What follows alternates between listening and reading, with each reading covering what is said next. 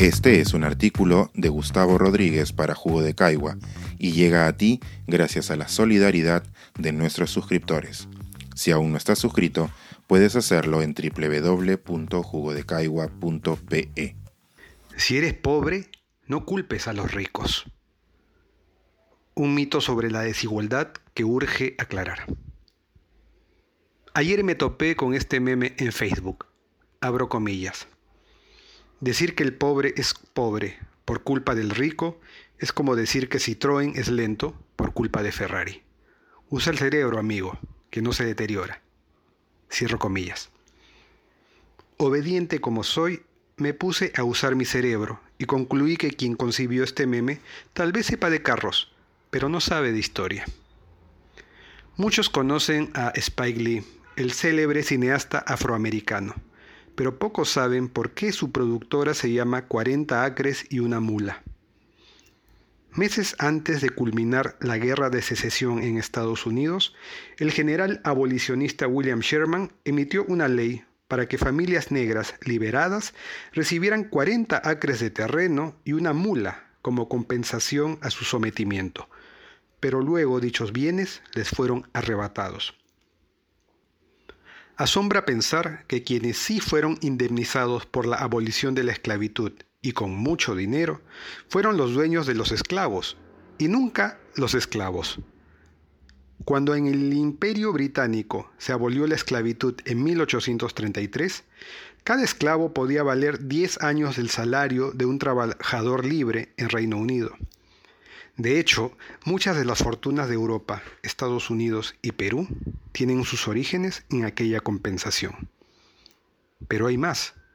Existen países que fueron condenados a iniciar su vida política en la pobreza por el mismo motivo. Haití fue hasta inicios del siglo XIX una colonia esclavista de Francia y se convirtió en el segundo territorio de América en conseguir su independencia luego de sublevarse y abolir la esclavitud de su enorme mayoría afrodescendiente. Como consecuencia, Francia le cobró al país naciente una deuda que los haitianos tuvieron que pagar durante siglo y medio, hasta la década de 1950. Un equivalente a decir, te arranqué de tu tierra en África, te quité todos tus derechos, te hice trabajar gratis y me adueñé de tus hijos. Pero si te liberas, te vas a endeudar y te costará salir de la pobreza para indemnizarme.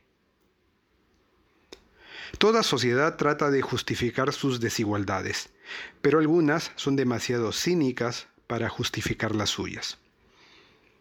La narrativa que hizo posible este culto al propietarismo a costa de los más miserables tuvo que valerse de muchas herramientas legales, políticas y financieras. Desde aseguradoras que compensaban a los dueños de los barcos negreros, hasta gobernantes que afirmaban que todos los hombres eran iguales, en tanto eran dueños de esclavos. De hecho, 11 de los primeros 15 presidentes estadounidenses lo fueron. Como ocurre con toda narrativa, esta ideología ha buscado asociarse a valores morales, estéticos y hasta científicos que avalan su propagación y que terminan en memes como el que he nombrado. Cuando era joven me encandilaban las imágenes idílicas de la Belle Époque francesa, 1880-1914. El Cancan, el daguerrotipo, Lumière, Toulouse-Lautrec. Con el tiempo llegué a comprender que la sociedad francesa de aquella época fue una de las más desigualitarias de la historia. Fue bella época para los industriales, banqueros y financistas, con una concentración de riqueza y desigualdad mayor aún que la de Estados Unidos en los últimos años.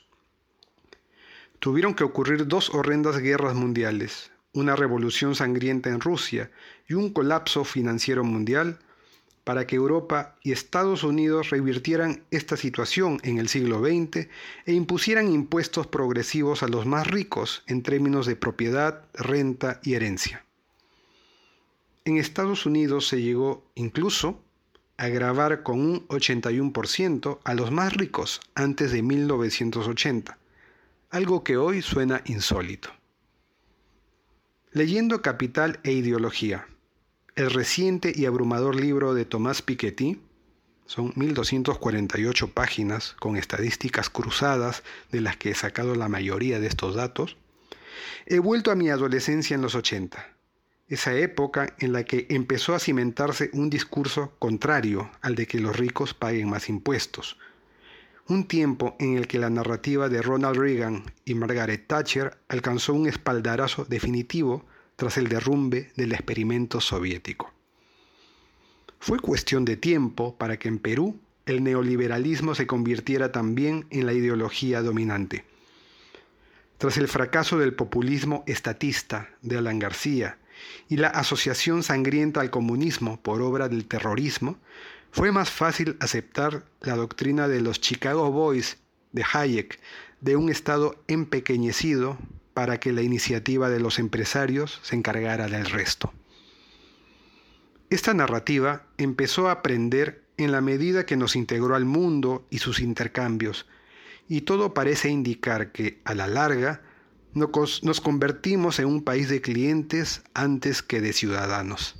Es decir, una sociedad en la que tu progreso depende solo de ti y no de un Estado que pode las injusticias, en donde si no progresas es porque no quieres, donde tu pobreza es tu problema y en la que fuimos olvidando que volvíamos a reciclar injusticias de hace siglos. Así como en Francia, la riqueza pasó de los, terratenientes de la Revolución Francesa a los industriales y financieros de la Belle Époque, en Perú pasó de la oligarquía postcolonial a esa élite corporativa formal que asiste a CADE y a esa otra que se encargó de fundar universidades chicha. Y es un cliché decir que la pandemia ha demostrado nuestro error de no haber sido más cautos en ese viraje al hipercapitalismo que ahora sufrimos hasta en nuestro transporte plagado de combis. Para tonto consuelo nuestro, las consecuencias de este viraje también sería patente en donde se encendieron sus antorchas. Según el mismo libro de Piketty, a 30 años del fin de la Guerra Fría y del entusiasmo exacerbado por el neoliberalismo, el crecimiento del ingreso per cápita en Estados Unidos ha descendido a la mitad. Aquel optimismo republicano de Reagan de los 80 parece que no aterrizó bien.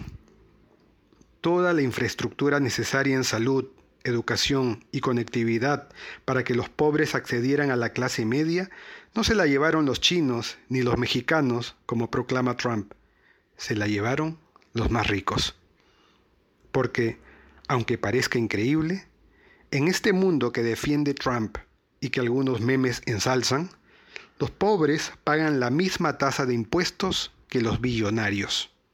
Es decir, es la historia de Haití trasladada a las personas. Si esto no es la mayor inmoralidad parida por la historia, no sé qué es. Este es un artículo de Gustavo Rodríguez para Jugo de Caigua y llega a ti gracias a la solidaridad de nuestros suscriptores.